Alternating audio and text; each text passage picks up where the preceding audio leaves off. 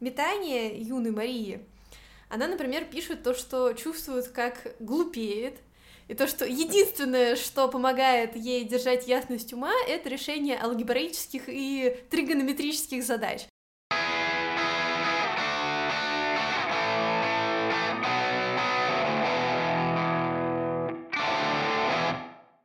И это подкаст «Neo Trivium. Как учились великие». С вами в студии Анастасия Золотухина и Марина Голубева. И сегодня мы хотим поговорить про Марию Кюри. Собственно, про Марию Кюри, наверное, знают все, но, строго говоря, я люблю, когда ее называют Мария Склодовская-Кюри, потому что родилась-то она как раз в Польше. Родилась она в семье учителя Владислава Складовского, и в семье помимо нее было целых пять детей. То есть она выросла в семье, в которой изначально говорилось о том, что образование это важно? В целом, да, потому что даже ее мать была долгое время директором гимназии для девушек, для благородных девиц, но после рождения Марии, в семье ее называли Маня, она целиком посвятила себя заботам о семье и вынуждена была оставить свою работу. Ну, наверное, с такими родителями она с детства блистала умом и сразу появилась в школе как гениальный ребенок. Кстати, про воспоминания школьных лет известно не так много, но, исходя из ее дневников и писем, в целом она была старательным и средним учеником, то есть никаких особых талантов в обучении в период школы, а училась она, кстати, в гимназии Сикорской, она не проявила. Хм, необычно, интересно. Но после обучения школы она, наверное, пошла сразу в университет? Тогда была проблема, на самом деле, с университетом. Варшавский университет не принимал женщин. Помним, что это конец девятнадцатого века, Польша — это еще часть Российской империи, у них весьма натянутые отношения с российской властью, и уж тем более никакой речи про то, чтобы женщина могла получить полноценное образование, не было. Но, э, тем не менее, Мария вместе со старшей сестрой Броней попадают в так называемый вольный университет. Это Что был... это такое? Да, это, собственно, был э, кружок, э, кружок по интересам, куда приходили разные специалисты, там профессора социологии, кто там читал физику, кто-то математику, и люди собирались в квартирах по десять человек и читали лекции, записывали, обсуждали, и это все было в таком полуподпольном формате. Мария к тому времени уже репетиторствовала, и после посещения этого вольного университета ей предложили еще э, помогать э, в качестве репетитора людям, у которых нет возможности платить за свое обучение. Так она стала э, преподавать математику, э, например, э, женщинам, которые работали на, ткац- на ткацких фабриках, и, естественно, у них не было возможности полу- ну, проводить такие уроки.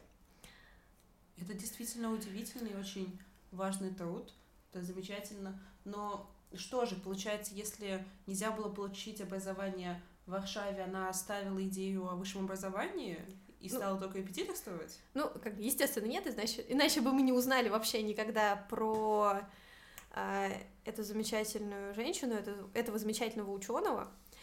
Э, они с сестрой заключили соглашение, что они оплачивают друг другу образование. И по жребию старшая сестра Бронислава первой уезжает учиться в Париж. В Париже можно было получить образование женщинам. В свою очередь Мария становится гувернанткой и уезжает в глубинку, чтобы накопленные деньги с этой работы она могла отправлять Брониславе, чтобы она успешно закончила Париж, Парижский университет, Сорбонну, короче говоря. Вот. И э, из писем, которые э, она пишет в это время своим э, сестрам, можно заметить очень интересные э, метания юной Марии. Она, например, пишет то, что чувствует, как глупеет, и то, что единственное, что помогает ей держать ясность ума, это решение алгебраических и тригонометрических задач. То есть человек просто так э, решил, ну как не решил, поддерживать себя в форме э, с помощью вот таких вот методов. Сейчас, конечно, как бы, если спросить человека, как он собирается поддерживать ясность ума, вряд ли кто-то скажет, ну, я пойду порешаю задачи по тригонометрии. Ну, ничего себе сила духа. Хотя, я соглашусь, математика неплохо держит в тонусе своей последовательностью логических действий и операций. Тут, конечно, сомнений нет, но а, случается тут еще один любопытный эпизод. Мария знакомится со старшим сыном семьи Заровских. Заровские — это, собственно, была семья, в которой она работала гувернанткой, она преподавала у младших и средних детей, там, готовила их к экзаменам и в целом безвылазно сидела в этой деревне Щуки. Собственно, что происходит? Приезжает на каникулы старший сын Казимир, и неожиданно э, Мария в него влюбляется. Любовь. Да, у нас тут подкаст должен быть про образование, мы, как всегда, скатились в мелодраму. Но, на самом деле, это очень важный момент, потому что м- Мария всерьез задумывалась о том, чтобы остаться в Польше, и история с Казимиром как раз э, давала ей дополнительный повод э, не уезжать в Париж. Ее отец в письмах... Э, спрашивает как раз про этого нового поклонника и надеется то, что именно их роман и как бы дальнейшая женитьба поможет э, Марии сделать выбор в сторону Польши, естественно, а не в сторону Франции. Но, к сожалению, как бы не все так радужно.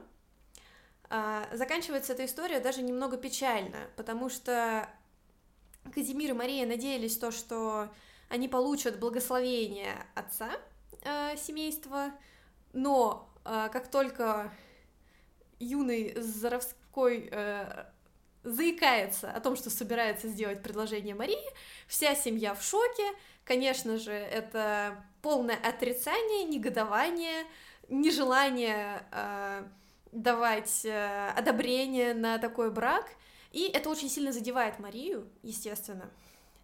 И как раз примерно в это же время Броня, старшая сестра, говорит то, что она встретила студента-медика, то, что они собираются пожениться, и то, что она совсем скоро ждет э, свою сестру в Париж.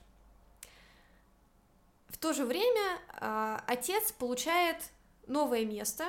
Мягко говоря, работа не самая приятная. Его приглашают на место директора э, школы для несовершеннолетних преступников. Тем не менее, он на эту должность соглашается, и финансовые проблемы семьи становятся уже не такими серьезными, и Марии уже не обязательно оставаться на должности гувернантки, не обязательно терпеть это унижение в семье Заровских, и в целом этот этап жизни заканчивается для нее хоть и болезненно, но все-таки на такой позитивной ноте. Она собирается в Париж, берет самый дешевый билет, и в Париже ее встречает э, сестра, которая уже вышла замуж за этого студентка, студента-медика. И открывается новая глава. Э, хочу заметить, что на момент приезда Марии Кюри в Париж, как вы думаете, сколько ей лет было? Ну, можно попробовать прикинуть. Допустим, школу она закончила в шестнадцать, плюс-минус. И, наверное, на несколько лет как раз отработала гувернанткой, ну, двадцать, может, ну, чуть меньше, семнадцать, восемнадцать. На самом деле гувернанткой она работала целых шесть лет. Конечно, не все эти годы были проведены э, в Щуках, где вот она последнее как раз место ее работы было. Она долгое время репетиторствовала в Варшаве. И все-таки получается, что э, спустя целых восемь лет после окончания гимназии, то есть в двадцать четыре года, она приезжает в университет. Это, на самом деле, потрясающий факт, потому что мы с Настей можем сказать, что в двадцать четыре года мы уже заканчиваем университет, э, уже нам так немножечко надоела учеба, хотя мы задумываемся про аспирантуру. Но насколько огромной была жажда знаний у Марии, что она, не стесняясь своего возраста, не стесняясь огромного перерыва в образовании, она все равно едет, и более того, она выбирает факультет естественных наук. Красота. Ну, вообще это получается, что ну, это огромный труд и усилия, чтобы не сдаваться, не, несмотря на все трудности, которые возникали на его пути, за такую задержку, чтобы все-таки пойти и дополучить образование. Да, и по тем временам удивительно, на самом деле, что э, девушка, молодая женщина уже на самом деле, выбирает естественные науки, потому что в то время э, считалось, что если женщина и получает высшее образование, это имеет смысл, ну, например, с точки зрения медицины. Медицина важна, нужна и так далее. Бронислава, например, по, ну, получала образование на медицинском факультете, где, собственно, и познакомилась со своим будущим мужем. А Мария вспоминает про свои э, давние увлечения химией, про то, что рассказывал ей отец, про э, ее интерес к естественным наукам. И надо сказать то, что, несмотря на то, что во Франции было разрешено получать высшее образование э, женскому полу, все равно в университетах учатся очень маленький процент от общего числа именно женщин. Мария Кюри была одной из двухсот десяти студенток Сорбонны, хотя общее количество студентов насчитывало порядка девяти тысяч. Более того, когда она заканчивает университет, на потоке вместе с ней учится всего лишь одна девушка. То есть она была одна из двух, кто закончил университет именно из женщин. Вот. На самом деле про студенческие годы э, написано тоже не так много. В основном это письма отцу, э, какие-то диалоги, которые помнит ее старшая сестра. Э, про это можно подробнее почитать в книге, которую написала ее дочь Ева Кюри. Э, но на самом деле условия там были э, для Марии не самые приятные, потому что ей приходилось разрываться между учебой и работой, она опять репетиторствовала, но спасением является стипендия, которая внезапно приходит из Польши. Фонд Александровича присылает ей шестьсот рублей и говорит то, что это помощь польским студентам, которые принимают, которые получают образование за границей. И это было действительно спасением. Ей удается продолжать снимать э, маленькую комнатку на чердаке. Там, конечно, ужасные условия, то есть э, там не топят зимой. Э, по ее воспоминаниям ей приходилось засыпать, э, накинув на себя всю имеющуюся одежду и придавив ее сверху стулом, чтобы было теплее. Кошмар. Сестра Броня вспоминает, что когда Мария приходила на какой-то ужин, она не могла вспомнить, когда она в последний раз обедала. Тяжкие годы студенческие. Это правда. Ну, к сожалению, вот это такое наплевательское несколько отношение к здоровью и желание как бы учиться и забыть про все остальное дали определенные последствия для здоровья, но, слава богу, ничем по-настоящему серьезным это не обратилось. Мария, например, с восторгом вспоминает, как она училась у профессора физики и как ей давали проводить первые опыты, и какой вот безумный восторг был у нее, когда у нее что-то получалось, когда она выпустила свою первую статью. То есть это, конечно, не шло ни в какое сравнение с теми тяготами, которые она переносила. Видимо, это действительно ее крыляло и заставляло продолжать не сдаваться. Да, и на самом деле, как многие польские э, студенты, она несла в себе желание э, как бы рассказать про свою страну, показать ее миру, прославить, как-то повлиять на те довольно угнетающие условия, которые были в Варшаве, когда она ее покидала. Но мы про политику сильно говорить не будем. Вот. На самом деле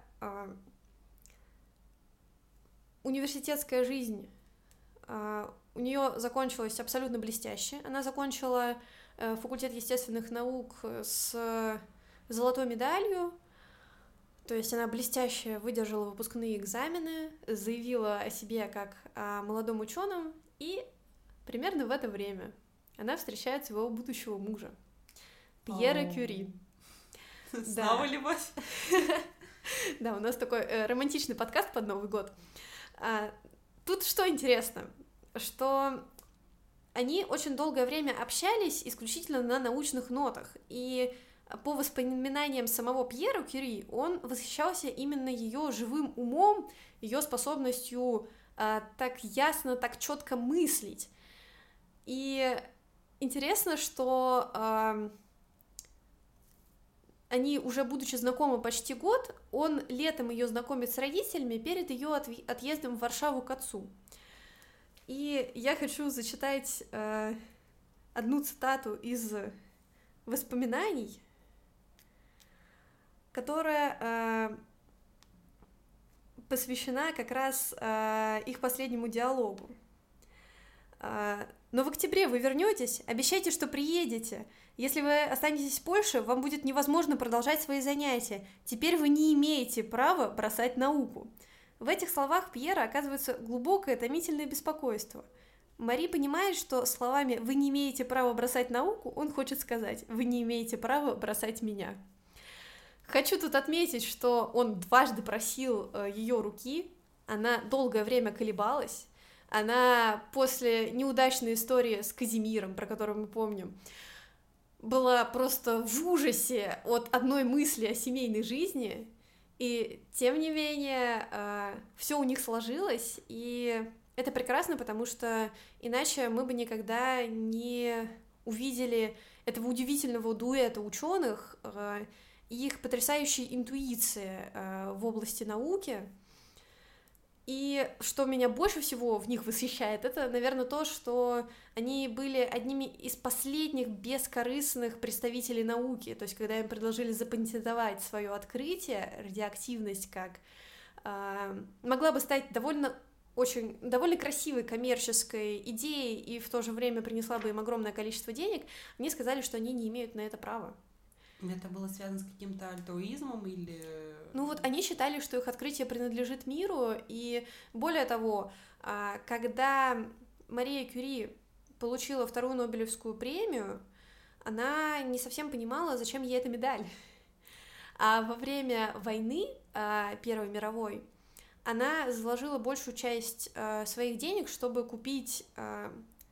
Кюрички — это маленькие машины с рентгеновскими аппаратами, которые спасали огромное количество жизней и сильно помогали врачам. И когда она принесла медали, чтобы э, заложить их и получить деньги в ломбарде, ее узнали и сказали, что же она делает, а для нее эти медали не представляли вообще никакой ценности. Обалдеть, невероятная остановка приоритетов. Если я же еще правильно понимаю, то Мария Кюри это была первая женщина, которая получила Нобелевскую премию. Да, и еще первый ученый, который получил две Нобелевских премии. Так что э, про научные изыскания можно делать отдельную серию подкастов, потому что там действительно много чего можно рассказать. В рамках э, нашего подкаста я бы хотела еще рассказать про э, эпизод, связанный уже с детьми э, Марии и Пьера Кюри. Уже после смерти мужа Мария воспитывала детей, и у них на самом деле была очень классная тусовка, научная тусовка, там Поль Лангевин, Перрин и огромное количество других физиков, математиков, химиков, у которых тоже, естественно, были дети. Невероятные и... люди. Да, то есть обладатели такого очень крутого живого ума, очень интересные люди, решили, что они смогут рассказать своим детям эти точные науки лучше, чем какой бы ни был то учитель там, химии, физики, математики. И они действительно организовали кружок, где их дети абсолютно разных возрастов проходили углубленную программу по всем научным предметам, ну, естественно, научному циклу. И, наверное, это одно из самых э, крутых воспоминаний Ирен Кюри, э, дочери э, самой Марии. Э, и, кстати, Ирен Кюри тоже со своим мужем получила Нобелевскую премию, про это так не сильно рассказывают, потому что все-таки э, получается такая... Ирен попадает в такую тень своей матери, к сожалению, но ее открытие тоже было довольно интересным, и э, тоже много чего, много чего она сделала для химии. То есть таким образом Мария Складовская и Кюри. Несмотря на все трудности, препятствия и какие-то сложности, когда ее а, сбивала с пути, она все равно добилась своего, получила образование, внесла невероятный вклад в науку и, более того, начала просто новую эпоху образования для уже своих детей. И, по-моему, это просто невероятно труд и говорит о ней как просто удивительной женщине. Да, хотя сама о себе она отзывалась очень критично.